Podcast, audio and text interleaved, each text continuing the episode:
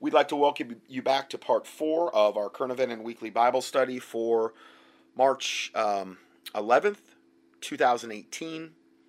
And we're going to continue here with some of these studies. And this one is entitled. Sorry, I'm trying to. Anyway, I'm trying to trying to get something rearranged in my PDF. Stunning Parkinson Parkinson's sufferer takes medical marijuana for the first time. These are just kind of short little videos. So I don't know how much more evidence people need uh, about medical marijuana to stop opposing it. Um, and again, it's just ignorance. It's just amazing.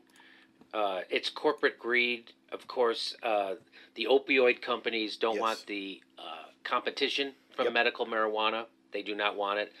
Uh, the alcohol industry does not want the competition from marijuana. Yep. So there's lots of money, big money. There's a Uh, lot of big money from the alcohol. I haven't mentioned that yet. That we talked about big pharma putting hundreds of thousands of dollars so that they would stop legalization of, of um, medical marijuana in a given state. Where they were like, I think Arizona was one we mentioned, like five hundred thousand, because they know that five hundred thousand is going to be a drop in the bucket to the revenue they're going to lose if the marijuana, medical marijuana, um, and I'm not sure if it was medical or in recreational, or if medical marijuana by itself becomes legalized, because then people are going to actually have access to this medicine, this true medicinal herb that has therapeutic properties that is not going to destroy them and actually fix the problem to a certain extent. Now remember, if you're taking it for chronic pain control and you have a ruptured disc at L5, okay, it's not going to unrupture the disc. It may give your body though what it needs to heal to a certain extent, it's not going to give you something like glu- glucosamine or chondroitin or the manganese that the joints would need to heal. It may speed up the process though, but if you do this together then with the joint protocol and or let's say a good fish oil as an anti-inflammatory, let's say a really good turmeric product with the what's going to happen is it's all going to work synergistically, which is what natural alternative medicine should be. And you're going to end up having to, to either ingest or smoke a lot less of the cannabis because you're doing the other stuff that are actually helping to fix the problem. That's what I'm talking about. I mean, if I was ever in practice again, that's how I, I would. Well, that's the what I did do when I was in practice when I was in alternative healthcare. I mean, I, I know a lot more now though actually than I did even then. Um, so, but you know, again, medically speaking, that's like anathema. That is evil because that is actually holistically treating the patient and getting them better the way God would have it be, not trying to drug the body into good health, which is a physical impossibility because all drugs are controlled poisons. You don't believe that? Take a whole bottle of whatever said drug you don't think is a poison and it'll probably kill you. Now, I don't mean say do that, but I'm just saying as, as an example. behind keeping marijuana illegal, which is why sick people can't get it because they buy politicians. Yep. You know, guys like Chris Christie. Very easy to Oh, buy. not guys. him. I No don't integrity. believe it. So there's a movie called Ride with Larry, and this uh, this guy here, Larry, is a uh, retired police captain who's got Parkinson's. And they're gonna. This is the first time they're gonna try and give him some marijuana. His first time to see if it helps his his uh, Parkinson's. Let's take a look, shall we? Now you'd have to watch this clip, but I'm going to go ahead and play it. This is only like another three some minutes of this, but I'll kind of describe you what's going on. So you see Larry come to the front the front door. Pretty sure he traveled out of state to get here because it's not legal in his state, or he's in a hotel room, I think. Hi, Larry. How are you? Come in, come in. Good to see you. Okay, so this is a fellow Parkinson's patient that's offering him, I guess, uh, some of the the medicinal marijuana, and they're in a state there it's legal. How you feeling? It's been a bit of a rough week. Oh, I mean, this guy's got it really, really bad. I mean, he is a mess. And I mean, God bless this poor guy, but he is a mess with this Parkinson's. And the best way to take it is put it under your tongue and rub it in your cheek. I, don't know whether he's given him some kind of thing where it has oil in it, the THC oil, or I, I'm not sure. But He's putting it in his mouth right now. He's not smoking it. And we're seeing, like, okay, so this is this first time ever. This guy's tried everything. This guy has went the gamut, tried everything. Nothing's worked. Just like, kind of like my, my eye. I'm like, you know, I'm like, man, yeah, I thought I could take care of this, you know. no, it's not quite that easy. Sometimes there's certain remedies, and, and there's only like very limited things that will treat a given condition. And I, I think this you're dealing with this with Parkinson's too. It's not an easy thing to help. Don't do too much. You're going to be asleep all. all But again, if you did this with like my Parkinson's protocol or my Alzheimer's pro- or whatever, I don't know if this helps Alzheimer's, but probably not as much. But I think then you would really get stellar results because what you're doing is you're eliminating all these different weak links that could hinder the um the, the out the, the the outcome of whatever you're trying to accomplish.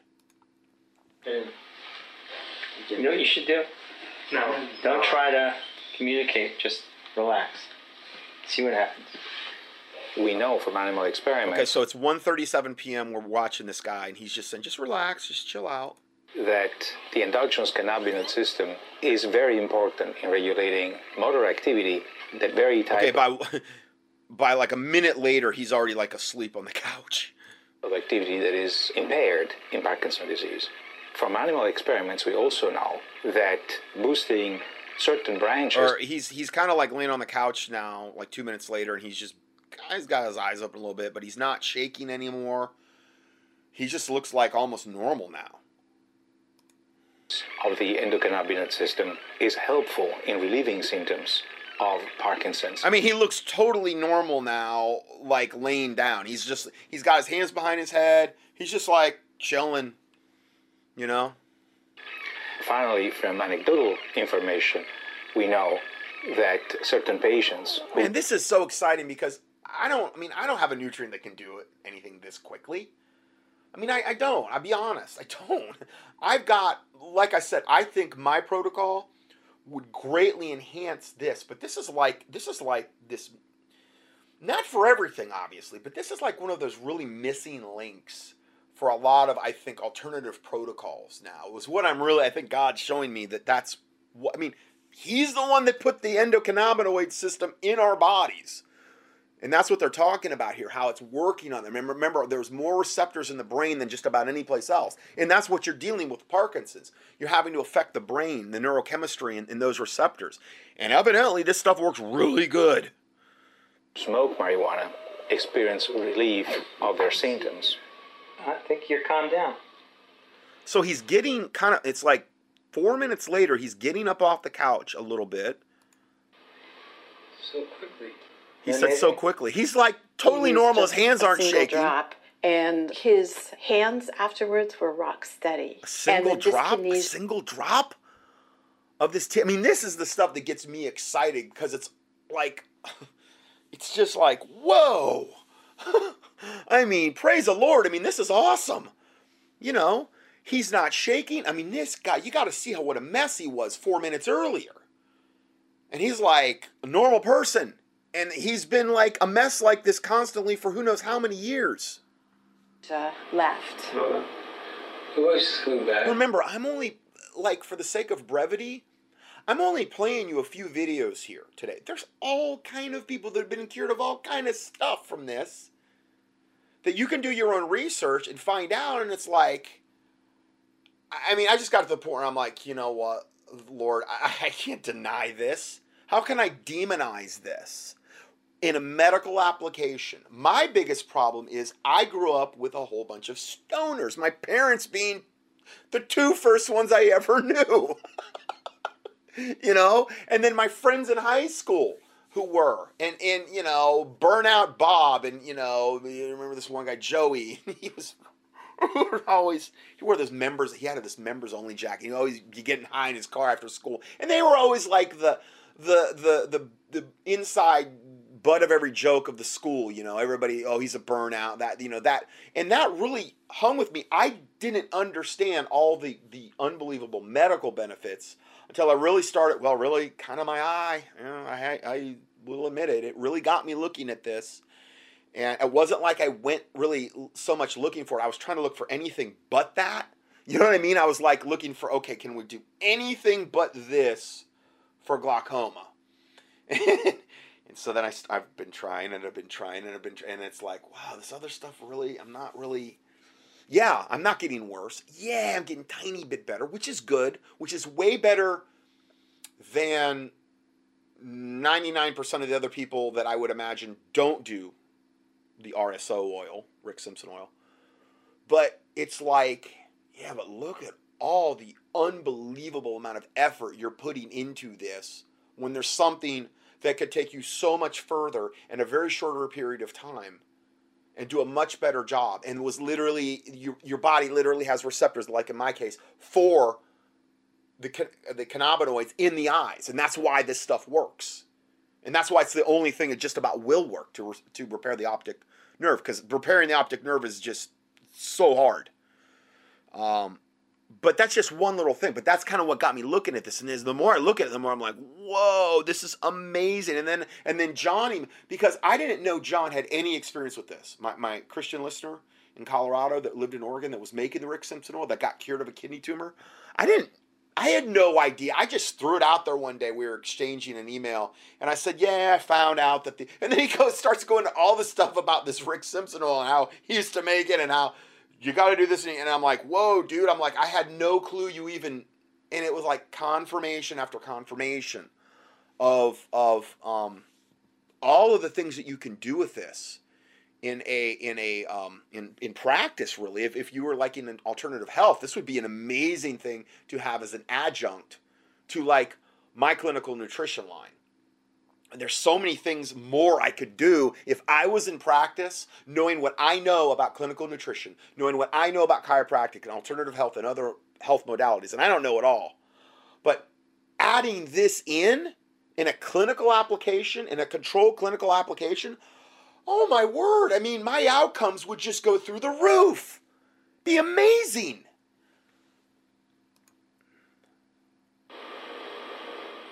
This is unbelievable. The guy is you, you see it before and after. You see it's a split screen.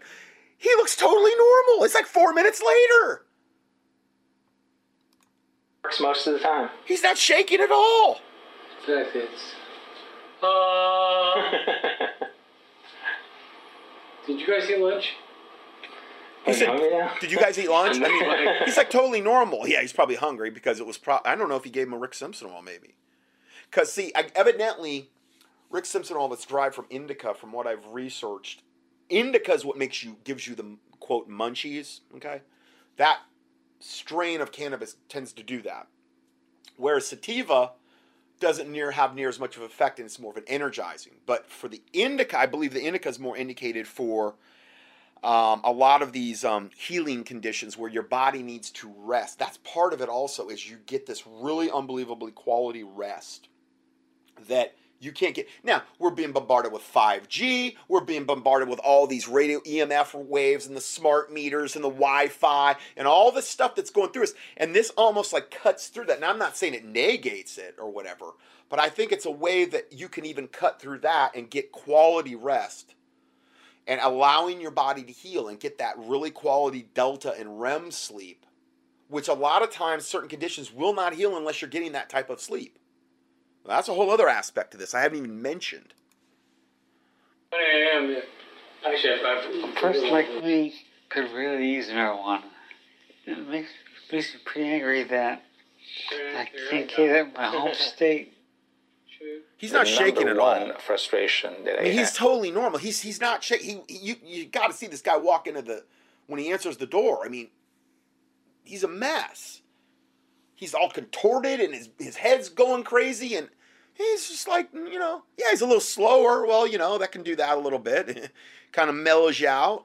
But he's remarkably better within a four minute period. And here's Doctor Danielle Piomelli, director of pharmacology at UC Irvine. Uh, is knowing that there is this untapped potential that comes from what marijuana is, te- is teaching us to generate new medicines and being stuck because of financial issues or political issues that is extremely The, frustrating. the pharmaceutical cartel, they're, they're the ones behind this. They've been behind it since 1937, since they banned it. Evidently, before that it was fine, but then all of a sudden it became evil overnight, and then reefer madness, and then you know all the demonization campaigns. I mean, it's just unbelievable. We now know that medical marijuana um, controls dyskinesia, um, and yet it's not it's not available to us. dyskinesia, I believe, in the uncontrollable body movements that you get in something like Alzheimer. I mean, this guy was like, well, within a minute he stopped, stopped totally shaking. It was like a minute. It only took that long. And within four minutes, he's you know sitting up, walking, just you know he's good. It's, it's amazing. So that's from that movie Ride with Larry. So check that So you out. can look that up if you want. Ride with Larry. And here's what it says about it Larry just doesn't live with Parkinson's, he rises above it. After a 20 year battle with Parkinson's, Larry has exhausted every conventional method of treatment, every drug, and even brain surgery. I think that's another thing with this happening with my eye. I have a lot more compassion now for people, and not saying I didn't have any before, but I can be a lot more um, sympathetic and empathetic with people that have something that they don't feel they can get help for, like that poor guy. Because before I never really had that. I never really had anything that I always whatever now it's like I do, and it's like giving me a different perspective.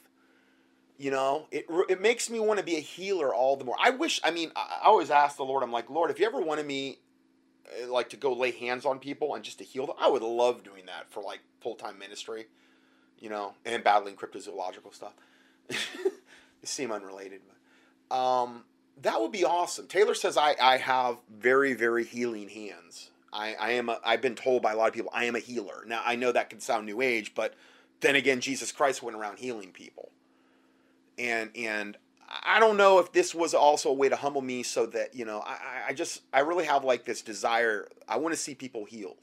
I, I want to see people break free from this medical pharma, pharmacological paradigm, and I really feel like I've had an epiphany watching this this undeniable research and learning about the endocannabinoid system in the body that God put in, in all of these things and it's like wow it's like you know God really did it put everything we need here essentially I mean I'm not saying there's not there's never a time for surgery or there's never a time for drugs to get somebody out of the woods but that's what it should be used for in emergency type situations to get you out of the woods ultimately we need to be in positions where hopefully we're keeping ourselves out of the hospital and off the drugs because of the lifestyle that we're living. Now, I understand you get in a car accident, you could be the healthiest person in the world, and then get a broken neck or so. I get that, you know, and I understand there's times for surgery, and in that case, you would want to do hyperbaric chambers as soon as possible, because people have literally had their spinal cords repaired just from doing hyperbaric chambers chambers within the first 24 hours after a car accident. But see, medically, they won't tell you about that most of the time, because it's like,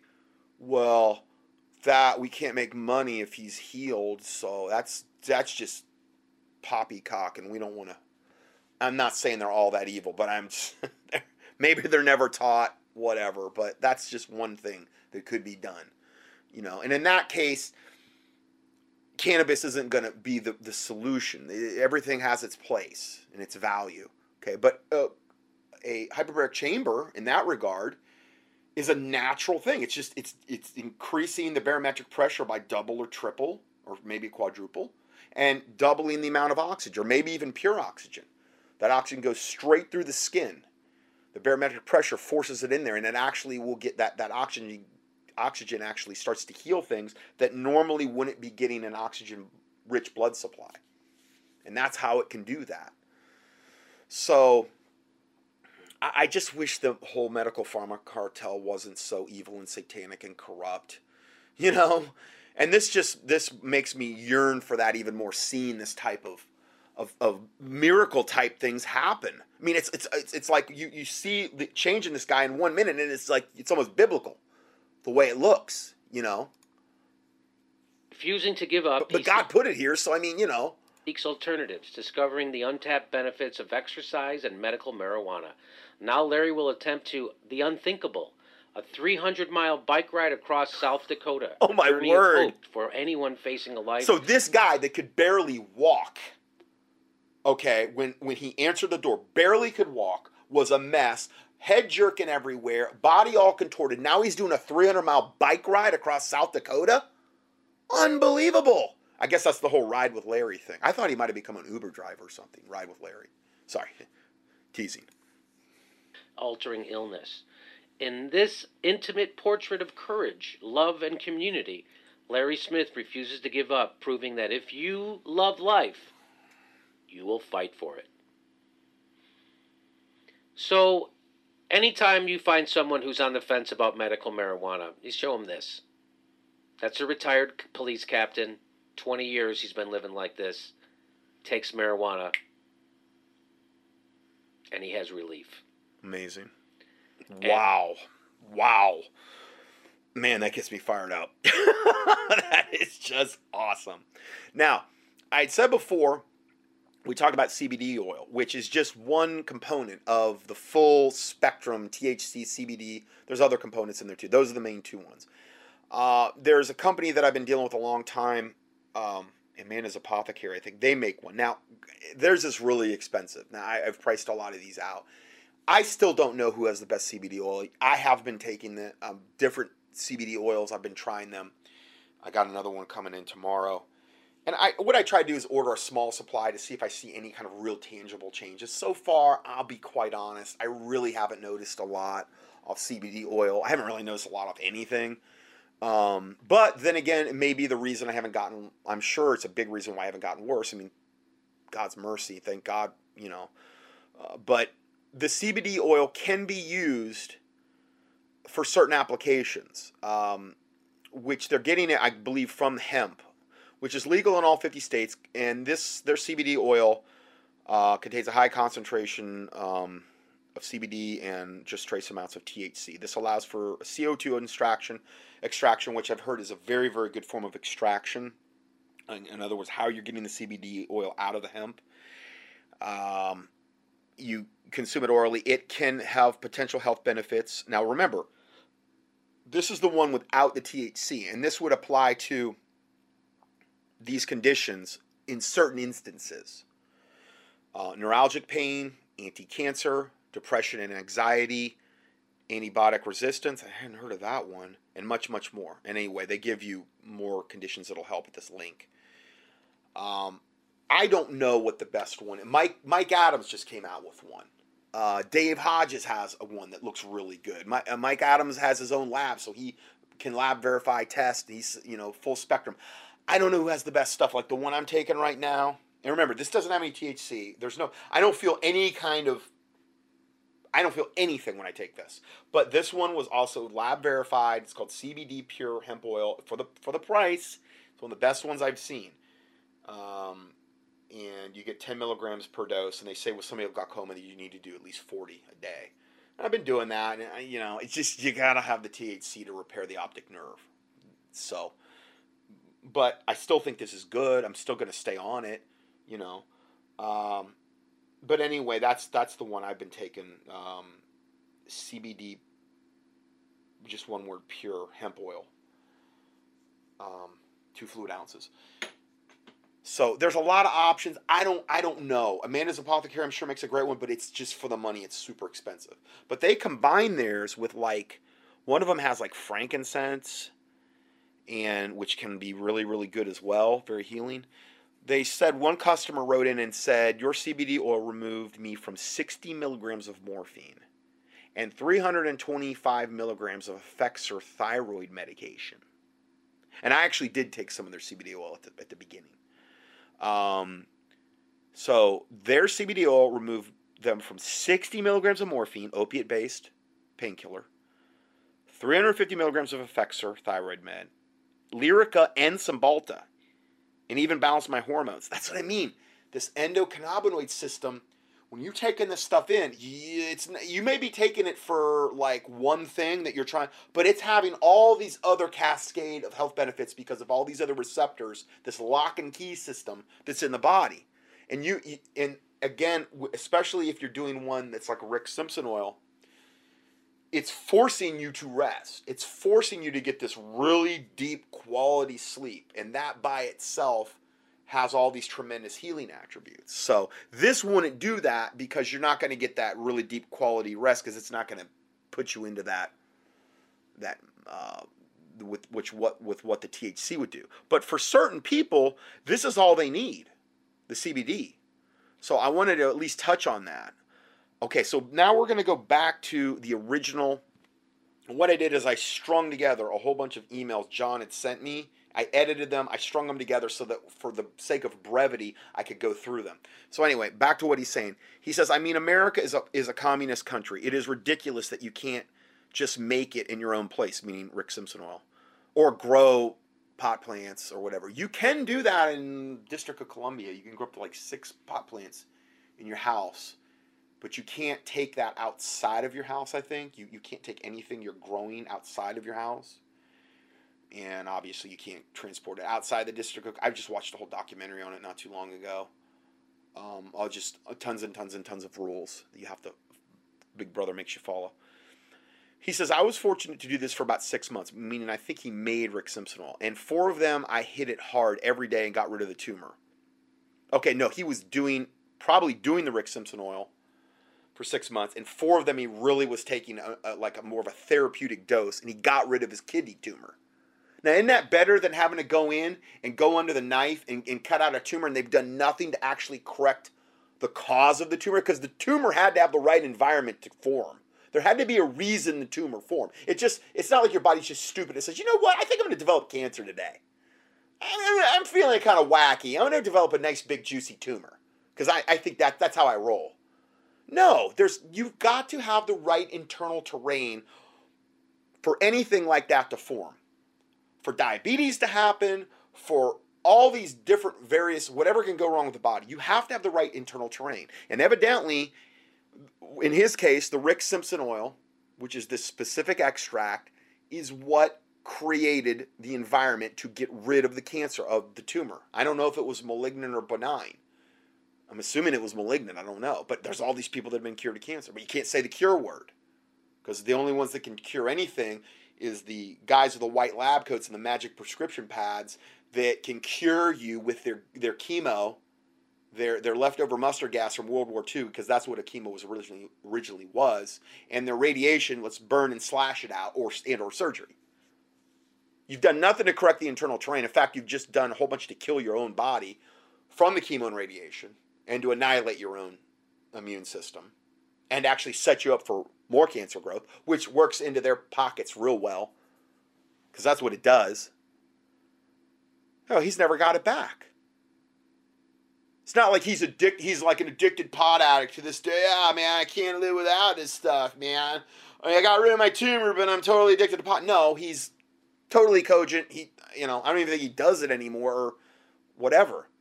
He did it for a specific medical purpose, which is the only reason I would ever have any. Because I don't, I don't like the way. Honestly, I don't like feeling that way. I don't.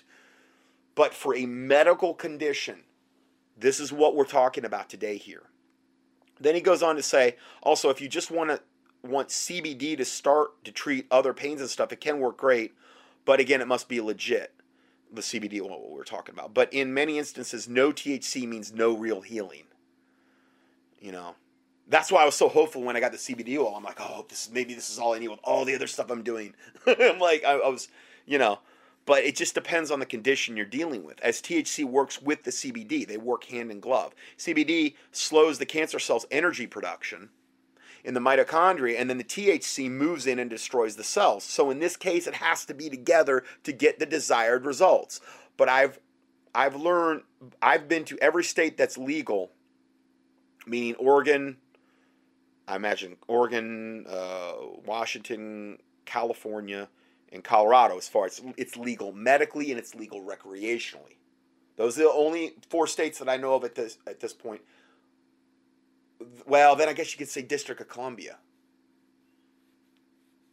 Too, to a certain extent, but they're really restricted there to a certain. But you can grow it in your house. I, it depends on where where you're dealing with, but um, it moves and destroys the cell, so in this case, it has to be together to get the desired results. I've been to every state that's legal, and Colorado has the best in the world, meaning they grow the best cannabis worldwide. It's by far the best place to go to get good quality, you know, if you're using it for a medical condition. Yes, sir, no THC isn't good. For treatment purposes, CBD and THC and all the other elements of the plant have to work together to work right. And again, it would depend on the condition that you're talking about, especially for cancer. And if you look at the Phoenix Tears book, which is where they talk about specifically Rick Simpson oil. It's called Phoenix Tears, the Phoenix, like Phoenix, Arizona, Tears. The book, you can see the ratio of THC and CBD has to be what he says, or it won't even be close to having effective, won't be close to being effective to treat serious illness. Um, he even gave me a link. Here, I'll see if I can repost it he gave me a link to the best he says it's the best dispensary for anybody that may be like you wanting to use this to actually treat their their own like let's say they got something like cancer parkinson's glaucoma whatever. He gave me a, a link. Do i have it in here? Let me look for this hold on. Okay so i posted this with the the interview if you wanted to hear about the glaucoma the guy that cured himself of uh, glaucoma with the Rick Simpson. Uh, really, his is ongoing though. His is more closed angle is a whole other different animal than open angle, which is what I have. Open angle is a lot better. It's not. It's just there's no pain involved. There's. It's just a lot easier, I believe, to go after. This guy, literally, if he doesn't have this, he's in agony. If he doesn't have this stuff, I mean, thank God that I don't I'm very grateful. I'm very grateful for the eyesight I have at this point, and I'm very grateful for like the eyesight I've had my whole life that I kind of took for granted. You just take stuff for granted. I mean, I just it got me thinking about all these things God gives us. You know, our hands, our feet, our taste buds, our voice, our eyes, our hearing, our hair, our our whatever, our skeletal system, our heart. All these things I've become much more grateful for and I have a lot more empathy and sympathy for people that I, I see that are suffering. Not that I didn't before, but it's it's you know once you go through stuff like this, it's like whoa, you get you get a different perspective. You can't help it. So, um, but this it, he gives a link to the. I guess he says this is about the best dispensary uh, in I think Denver for the um, cannabis oil. I found one place in like San Diego that had it, Rick Simpson oil dispensary. And then I had this one. He gave me the link. It's caregiversforlife.net. Caregiversforlife.net. I even corresponded with, I just wanted to know more, uh, you know, from the owner about, you know, this and in in what they're doing there and stuff like that. But um, I give you a link here if you want it, and it'll be on page I don't know 16. It's it's also I think on page like 14 or 15. Anyway, um, he goes on to say also expose Jeff Sessions. Okay, sorry, I I had to um, stop the recording there for a sec. Um, so I'm going to splice this together from the other. Uh, then he goes on to say also expose Jeff Sessions and his views on the issue and how it is an excuse to terrorize business owners. Well, that and a lot of other things. We're going to look at that. Wow, all these drug documentaries I have seen have documented how pot has been the main target of the U.S. government. Not meth, not heroin, not cocaine or oxy. The U.S. Drug Enforcement Administration lists marijuana in the most restrictive of five classes that the agency uses to regulate dangerous drugs. Marijuana is classified as a Schedule One substance, which is the ranking reserved for the, the most deadly drugs with the greatest potential for abuse, with no medicinal, no medicinal value.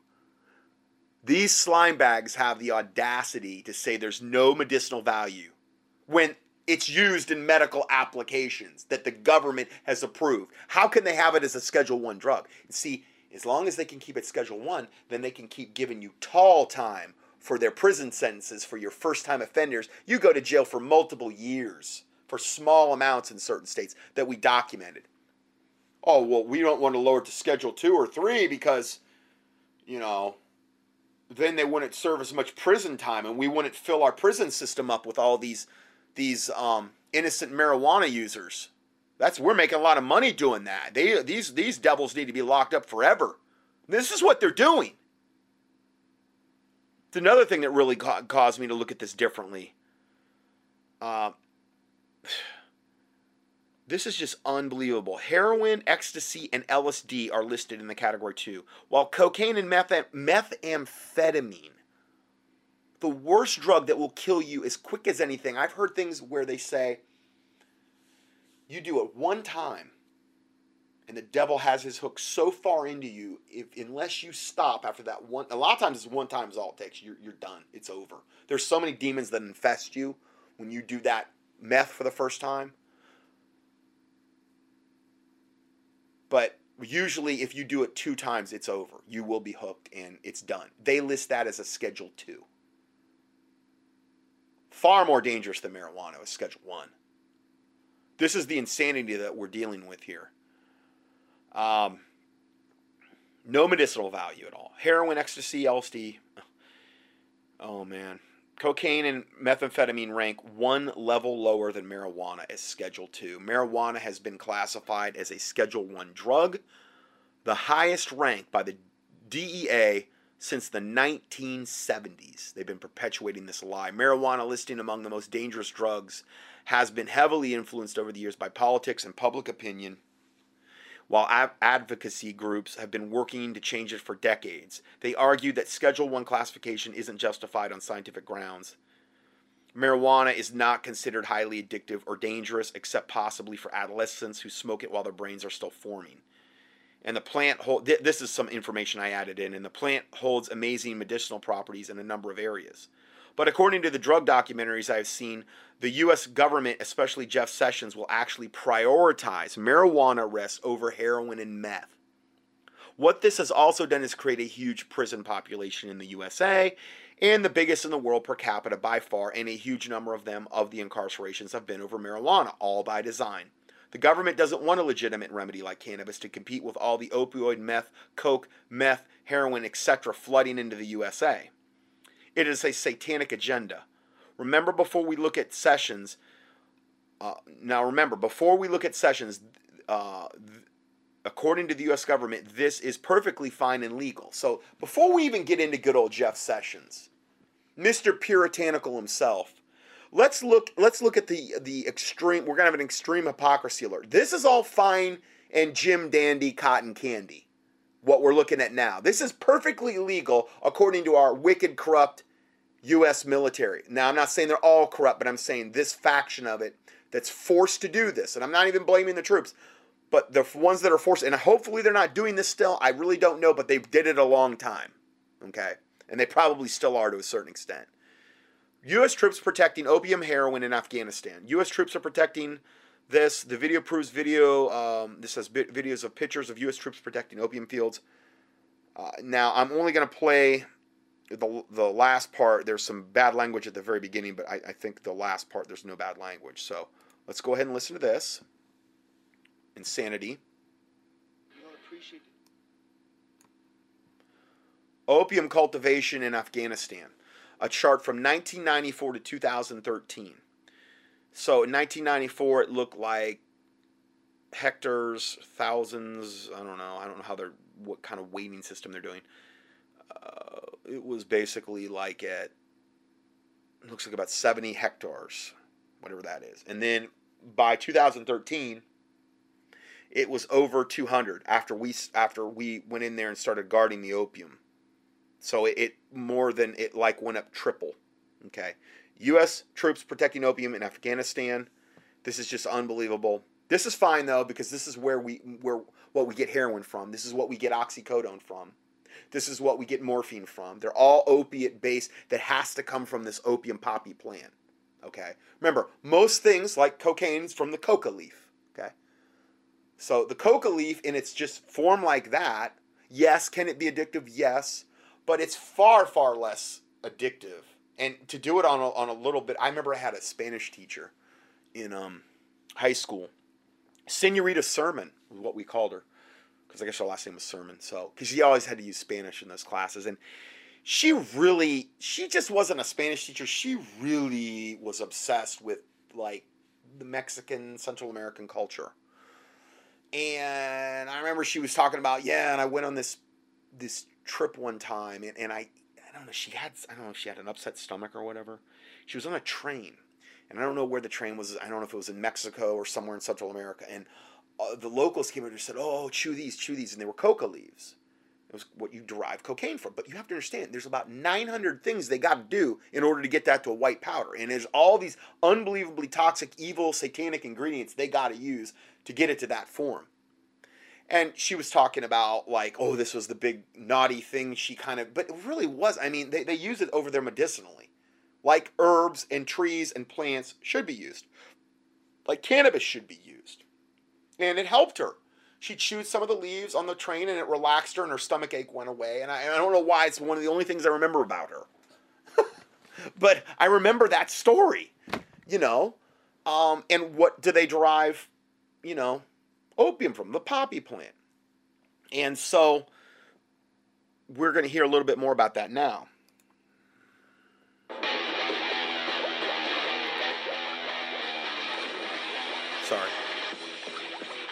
Know, it's a shame that nobody talks about Afghanistan anymore, considering how the war is far from over and remains the longest military quagmire in U.S. history. At Now, point, this was on May 23rd, 2014. Asking ourselves a very important question.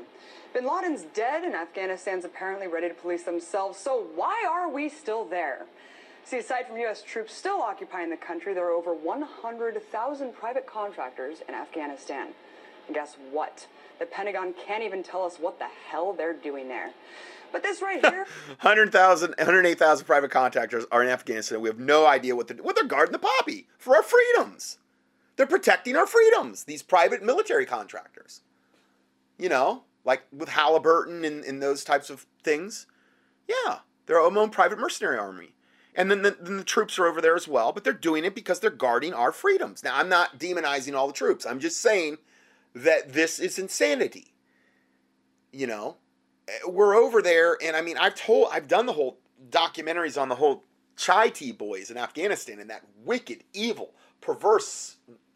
That really is Islam in its purest form, where they just rape little boys for fun, and the taxi drivers will pull over and see a whole bunch of little boys there, the homeless, and they'll go and he'll pick out one or two rape them for you know like over lunch or whatever and then and then discard them like a piece of trash and then come back the next day and do the same thing. And then they have the little chai tea boys over there and and the anybody that has any kind of money has their own little their own little uh, personal uh, eight year old sex slave that that services the old disgusting lecherous men over Muslim men that literally will look at you with total indignation when you even dare question why they would want to rape little boys. Like, who, who are you, you slime bag? Basically, the way they look at our troops that say anything negative or derogatory about. This is our culture. Don't you understand that?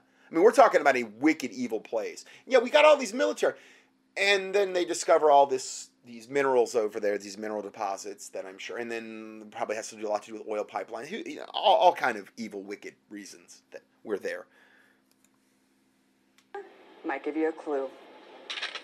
It is the most unintended and awkward consequence of our military. Oh, what a lie from the pit of hell this is from Geraldo. The most unintended and awkward military consequence of being over there, and that's guarding. We're just forced to guard the opium fields. We we don't have a choice. We it's like we got a gun to our head. We we, we gotta send all these guys over there to guard the, the opium. Why? To protect our freedoms, because it's all about getting that heroin back here and getting everybody addicted to opiate-based painkillers through the medical pharma cartel. So then they'll move on to something harder when they run out of money and, and, and can't get it anymore and the prescriptions run out and then they can go to heroin and fentanyl and who knows what else and can become a full-time junkie on the streets all by design offensive here in Afghanistan.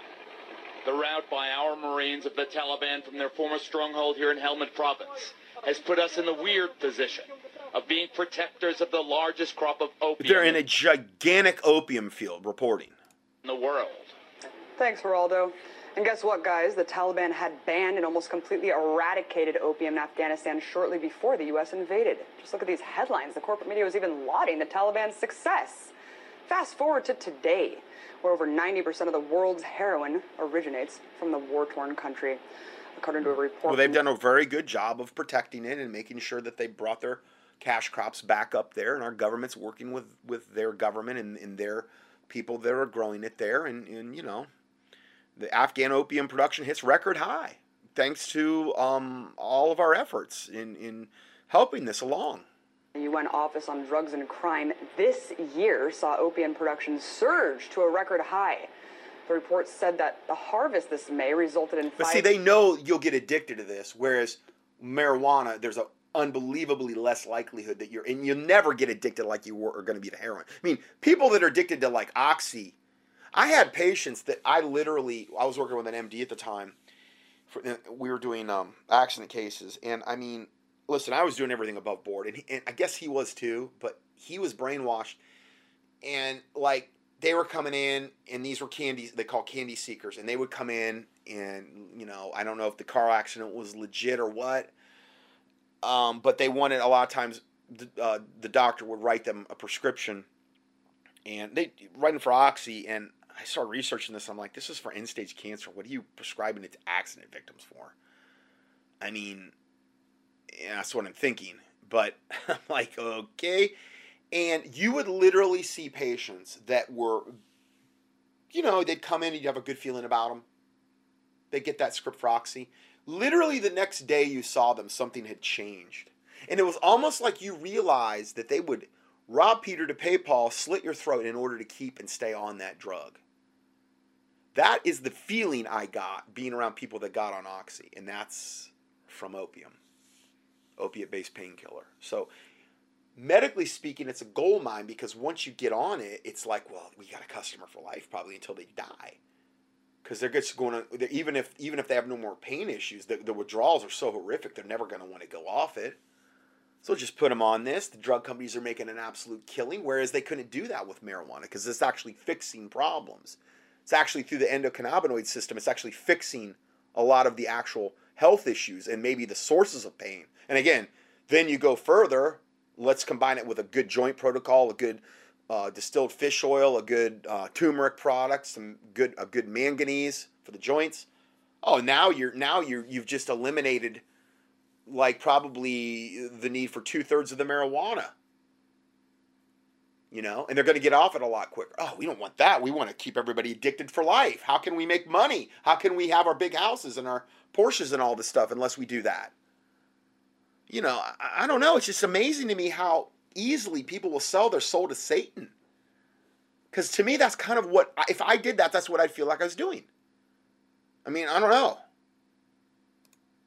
1,500 metric tons of opium. Oh, and, and then this is from the United Nations Office on Drug and Crime. They said the harvest this May, the harvest of, of opium, resulted in 5,500 metric tons of opium. A good cash crop. Satan must be beaming with joy. 49% higher than last year. Wow. They really put in a yeoman's effort there. And more than the combined output of the rest of the world you know, go USA, go go Marines. They're guarding the, the poppy and the private contractors. And perpetuating the culture of, of Thai chai tea boys and, and that. Now, I'm not saying it's all their fault. I'm saying they're under orders. Private contractor contractors are, are there for you know the paycheck and stuff. It's just that I mean, does anybody see anything wrong with this? 49% higher than last year, and more than the combined output of the rest of the world. Wow, that's a lot of heroin and a lot of money being made. Someone's got to be reaping the spoils, which brings us back to war, which has always been about two things resources and control. As reported by Global Research back in 2005, heroin is a multi billion dollar business supported by powerful interests, which requires a steady and secure commodity flow. One of the hidden objectives of the war was precisely to restore the CIA sponsored drug trade oh my to its God. historical levels and exert direct control over the drug Oh, routes. isn't that wonderful? So this is one of the hidden objectives of this supposed war in Afghanistan to restore the CIA-sponsored drug trade to its historical levels because they had slipped, which was a satanic travesty, and exert direct control over the drug routes. Well, of course, so that they could pipe it right into, you know, Pfizer, whoever else is using it to, to make Oxy, and Codone, and all the other opiate-based painkillers, and making sure that, that the, a lot of illicit heroin gets into America all by design because they know that's going to kill us off too, and you know. Don't see a lot of people that are totally addicted to these opiate-based painkillers probably doing a whole lot for for Jesus Christ or getting saved. You know, because their priority is kind of on their next hit, their next fix, and they're not really focused on Jesus Christ. How could you be? So, you know, this is where we're at. Of course, according to Geraldo, it's nothing more than an uncomfortable fluke that the U.S. military happens to be Yeah, guarding the awkward. He said it was awkward. It was very awkward. Yeah, guys. I mean, I feel weird about this because I mean, yeah, this kills people and they get addicted to it and they become addicts and yeah, but it's it's awkward. But we know it's your culture, just like the chai tea boy thing and raping little boys and stuff like that and, and beating your wife and generally mutilating your daughters and just generally acting like a bunch of slime bags. We know it's your culture, so we we're gonna guard the, the poppy fields because we need to protect your culture. It's so important to us. We're actually gonna put boots on the ground, troops, private contractors to make sure this all happens. You know, seems reasonable to me. Largest opium supply in the world. And, and, in, and in the meantime, we're going to wage this unbelievable drug war against cannabis and make sure we throw every single person we could, hit him with the most stiffest fines, keep it as a Schedule One drug. We're going to do everything we can do to demonize it and to make sure that everybody that can goes to jail. I mean, everything we can do. We're going to prioritize that over this. With a, I can understand they've got a lot invested in this. I mean, you know, they want to it's their it's their baby. You know, they want they want to make sure that their you know their baby is protected. I guess we're also supposed to believe that this discovery of Afghanistan's $1 trillion worth of untapped minerals was a surprise coincidence. Oh, In today's global. you could have knocked me over with a feather. world, one can't discount the role that multinational corporations play in U.S. foreign policy decisions. Not only have oil companies and private military contractors made a killing off the occupation, Big Pharma, which collectively lobbies over $250 million annually to Congress, needs opium latex to manufacture drugs for this pill-happy That's nation. right. Big pharma. There's a lot of demand for the oxy. Done a lot of studies on this recently. You know, the pill pill farms and stuff. You can go and you can get multiple prescriptions from different MDs. They'll write you all these, and then you can go and take the pills and sell them wherever you're from and make a killing, like a lot of people are doing. And they don't even have any pain issues at all. They, they don't have anything verifiable to even show they're in pain. But hey, as long as you're willing to pay cash to the doctors, they'll write that prescription out if it's the right one. Not all of them, but a lot of them. A lot of those, a lot of those pill pill um, mills in um, Florida. Oh yeah, that that you know that requires a lot of opium. You know, it's all supply and demand. You know, one way or another, we're making sure this still happens. I, I don't know exactly what it's exactly like over there right now, but one way or another, we're making sure that supply and that demand is being met. And who is who is at the very first part of, of that supply chain protecting it? Our troops. I mean, total satanic insanity. Don't forget about the banks. See, trillions in black market sales are being funneled through banks. That's right. And this money has got to come out clean on the other Yep. side. Support for the ongoing war may not be high, but believe me, these corporations are in it for the long haul. See, a strategic in it to win it. that will allow a U.S. troop presence to remain in Afghanistan until 2024 has already been signed. There you go. 2024. We already, you know, hey. Now, granted, I know this is 2014. I've heard Trump's been doing some, I, you know, I don't know. I've heard, a lot- again, a lot of mixed reviews on Trump as of late, but um, just knowing our government's been doing this for so long, I mean, it's just in, in the absolute, totally transparent agenda of why they're doing it, it's become so crystal clear. And then we look at the war, and mar- I mean, marijuana, it, it's just, it's, it's incomprehensible. Baseless rhetoric and propaganda aside, here's the cold hard truth. This government is fighting a war on drugs worldwide with millions of nonviolent drug users rotting away in prison. Yep. Yet on the other hand, Yep. the U.S. is at the very least nurturing the largest. And by the non-violent drug users, they're in particular in reference to the marijuana because marijuana has been so targeted as a Schedule One drug. So therefore, they can give all these really stiff fines and unproportionate. But again, it fills up the prisons. So, hey, it's all by design. source of the deadliest and most addictive drug on the planet. So you tell me what the occupation of Afghanistan is really about. Yep. Yep. Here's a chart they have at the end here. Total number of heroin users, while relatively small, has been growing at a far faster rate than that of other illegal drugs. Um, yeah, heroin is up 53 plus percent um, since 2002. For this is from 2002 to 2011. So yeah, I wonder why. I wonder why heroin's went up so much. Well, there's a lot of supply now, and that supply we got to sell this stuff. We got to we got to move it. It's it's a commodity. It's a business. We got to make sure that it's getting to the good good Americans out there, so they're benefiting from it. So we have that. Okay, so this next video is just a little over a minute, and I mean it does an incredible job of giving a synopsis of our troops guarding the opium plants and more history. This is bombshell. So let's go ahead and play this. Hey, it's Paul Joseph Watson with Infowars.com. Just a quick video blog. Many of you will know that uh, the Taliban back in April 2001 basically destroyed the entire opium crop in Afghanistan. Of course, five months later we had 9 11. And lo and behold, miraculously, um, opium production has been at record levels year after year and it just keeps topping itself. It's when we sent the troops over there after 9 11, started guarding the, the opium, and then the, and the production increased. And this was 9 11 was the excuse to do it, which our government totally orchestrated at the highest levels. You don't believe that? Just can't loose change 9 11. Loose change 9 11. I mean, I nobody's ever been able to refute. I mean, there's so many.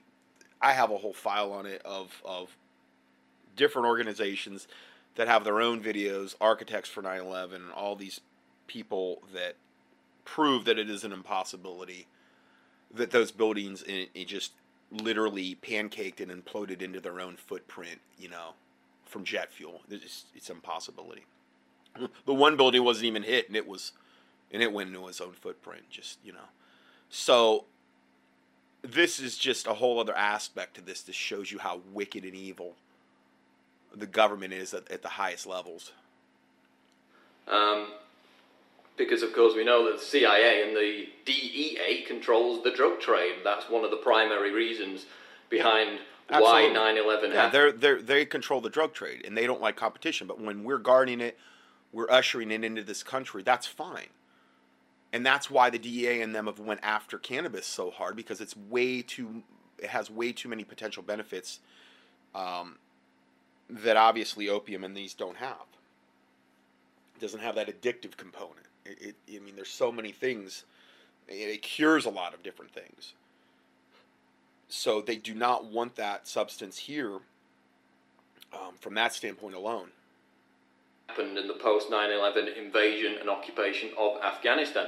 Now, of course, we have Geraldo Rivera on uh, Fox News bragging about how the US troops are guarding the opium fields in Afghanistan for our safety Yeah. uh, and not in any way to protect the multi billion, multi trillion dollar global drug trade, which coincidentally fell flat on its face right before 9 11 with the Taliban destroying the opium crops. Right. They couldn't have that. They couldn't have the Taliban destroying the opium crops.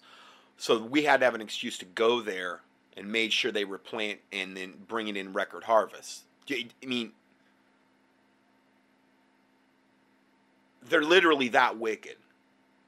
They literally want to kill us and destroy us that bad. Now ramped back up with the invasion and occupation of Afghanistan. And of course, all along they blame the Taliban, saying the opium production's funding the Taliban when they're the ones who actually destroyed it in the first place.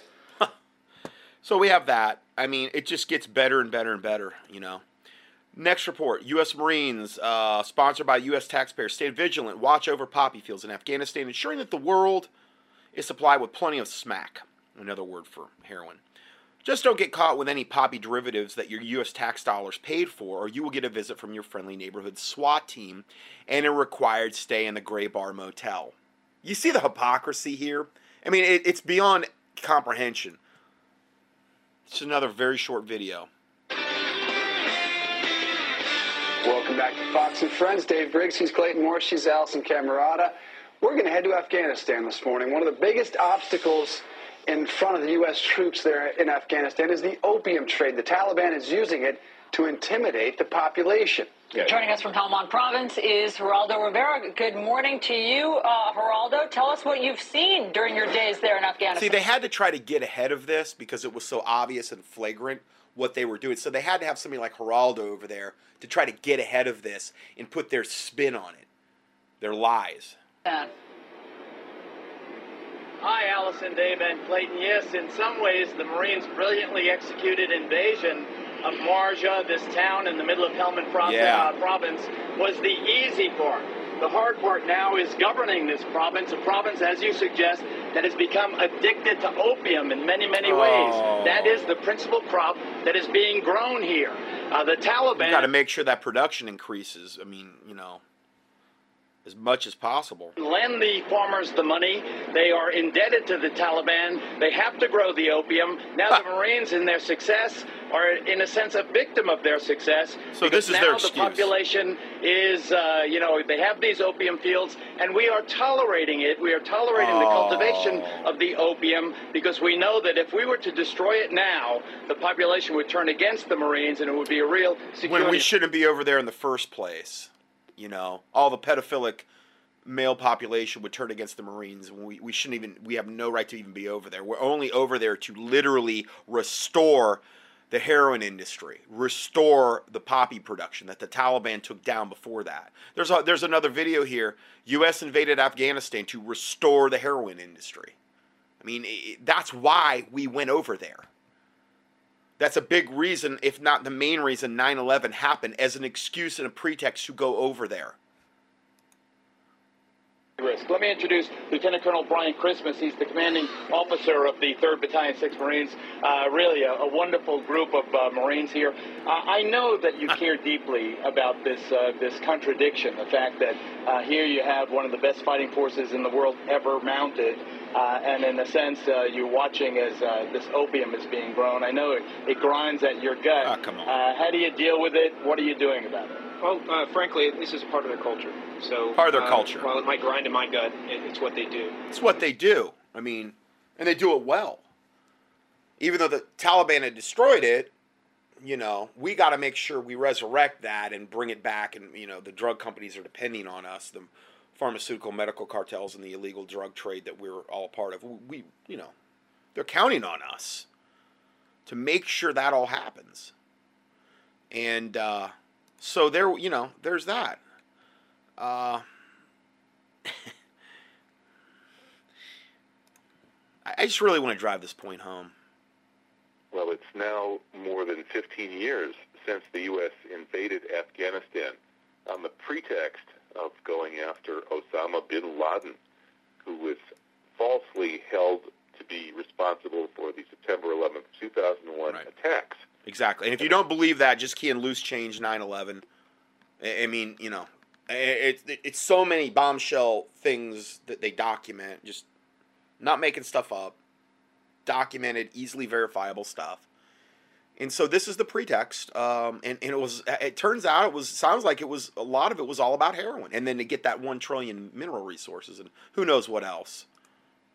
Taliban had offered to turn bin Laden over to the International Criminal Court as long as evidence were supplied. He was a he was a CIA asset. Osama bin Laden was a CIA asset trained in the U.S. by the CIA. There's all kind of pictures of. I mean, his family was one of the rich and still is one of the richest families in that region, and they vacationed together with the Bush family. I mean, I've done so many things on this. I, I'm a little bit foggy in all the details, but I mean, it. You just can't believe how wicked they are at the top. uh, indicating that he might have a, had a role in that terrorist event. And Bush said, "We know he's guilty. That is, we don't need evidence." So this led to the U.S. invasion of Afghanistan. And now, as the official story tells us, Bin Laden died uh, midway into the Obama administration. Um, other sources say Bin Laden died of kidney failure in 2001. In either case, he's gone, but the U.S. is still in Afghanistan. What's going on? Well, uh, this latest announcement from the U.S. military that the new strategy involves bombing drug labs uh, is is quite humorous, given that the U.S. went into Afghanistan in reality largely to protect the heroin industry. Just as the Vietnam War was heavily driven by the fact that at that time most of Now, this video was actually made November 21st, 2017. So this is after Trump's been in office for quite a while. world's heroin was coming from the Golden Triangle in Vietnam, Laos, and Cambodia. Today, the heroin epicenter has moved with the CIA's area of interest to Afghanistan. The Taliban had shut down uh, opium production in Afghanistan, and this was not tolerable to the deep state, which profits to the tune of 1.5 trillion dollars per year from the heroin industry, which it then moves in a shell It's a game. gigantic, a gigantic portion of that money is absolutely used to keep us in total bondage, brainwash us, kill off political dissenters, hide their lies. I mean, just you name whatever wicked, nefarious purpose you could imagine using this money for. That's what it's being used for. through various banks and corporations and leverages it into vastly more money than that. Uh, so they invaded Afghanistan in large part to restore the opium industry. And indeed, there was zero opium being produced from Afghanistan before the U.S. invasion. The first year, the first thing the U.S. did was release all the drug lords, set them up, and tell them to plant away. Within two word. years, Afghanistan was That's worse than I thought. That's the first thing they did when they got in there. Release all the drug lords. That, you know, those troops must have felt, the guys at the top doing them must have felt really good about themselves. You know, we're doing something really good for Satan here, and and we're protecting the USA. You know, we're, we're, we're guarding the poppy fields. We're releasing the drug lords so they can get the poppy production back up so the drug companies and the illegal illicit drug trade will be satisfied again and and I, I tell you, I can't imagine much more sat, um, uh, satanically pleasing thing they could be doing for his empire.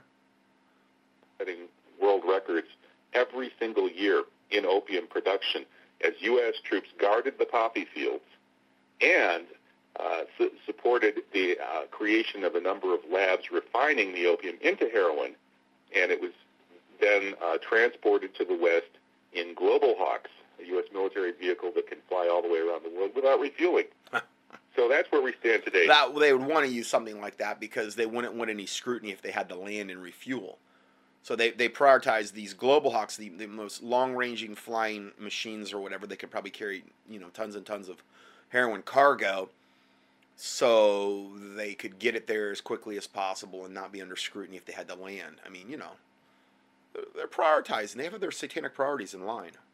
Now they're announcing that they're going after the drug labs. They're bombing the drug labs. Just as in Syria, uh, ISIS or Daesh was both the excuse for U.S. intervention and a very profitable tool uh, to use against the Syrian government. Here in Afghanistan, the drug issue is both an excuse for the U.S. to be there and, in fact, a highly profitable industry for the U.S. military or the corrupt elements therein. So uh, it looks like we're moving into an even more Orwellian strategy in which they'll be using this extremely profitable uh, heroin industry not only as a cash cow, but also as an excuse to stay in Afghanistan forever at the expense of the people dying of heroin overdoses here in big cities in the United States, uh, at the expense of the U.S. taxpayer, and at the expense of uh, world stability. So once again, uh, this is bad news for those of us who wish our country here in the United States would live up to its ideals, but it's good news for the uh, mafia, the international mafia that controls the drug trafficking industry. And so it, it doesn't sound like Trump's done anything but help perpetuate this. The whole bombing or what, it's still going on. Uh, Jeff Sessions is re upping his war on marijuana, as we're going to see. That's the, still the absolute main priority. In fact, he's doubling down on it.